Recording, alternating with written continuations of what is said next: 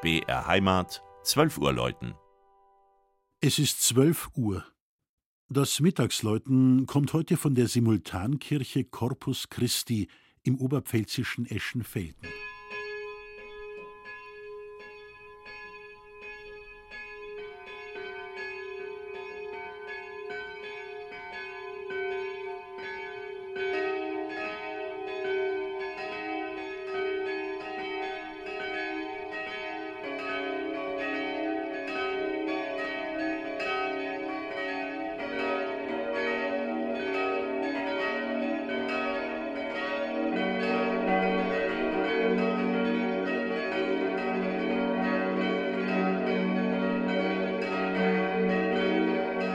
Nur 64 sogenannte Simultankirchen gibt es in Deutschland. Das sind Gotteshäuser, die sowohl von katholischen als auch von evangelischen Christen genutzt werden. Eines davon steht in Eschenfelden, einem Dorf im Nordwesten des Landkreises Amberg-Sulzbach, durch das auch der sogenannte Simultankirchenradweg führt. Mitte des 16. Jahrhunderts hielt im Sulzbacher Land die Reformation Einzug.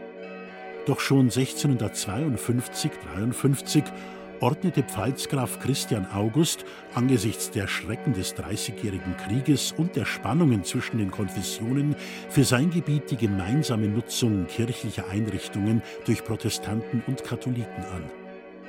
Die Eschenfeldener Kirche wurde nun, wie viele andere in der Region, zum Simultanium und ist es bis heute geblieben. Ihr äußerst wuchtiger Turm stammt aus gotischer Zeit. Das dicke Mauerwerk und die noch vorhandenen Schießscharten lassen darauf schließen, dass er auch als Wehrturm zu Verteidigungszwecken diente. Möglicherweise gehörte er ursprünglich sogar zu einer Burganlage. Ihm war ein dreischiffiges Langhaus angegliedert, das bis 1861 bestand, dann wegen Baufälligkeit abgerissen und durch einen kleineren Saalbau ersetzt wurde. Von der Ausstattung ist unter anderem der spätgotische Figurenschmuck am Hochaltar zu erwähnen, welcher Jesus als Schmerzensmann zeigt, flankiert von Maria und dem Jünger Johannes. Die Seitenaltäre stammen aus dem ehemaligen Kloster im nahen Vilseck. Seit 1993 ist die Glockenstube unter dem mächtigen Spitzhelm gut gefüllt, denn zu den vorhandenen Glocken von 1510 und 1955 kamen zwei weitere Schwestern aus Heilbronn zur Abrundung des Geläuts hinzu.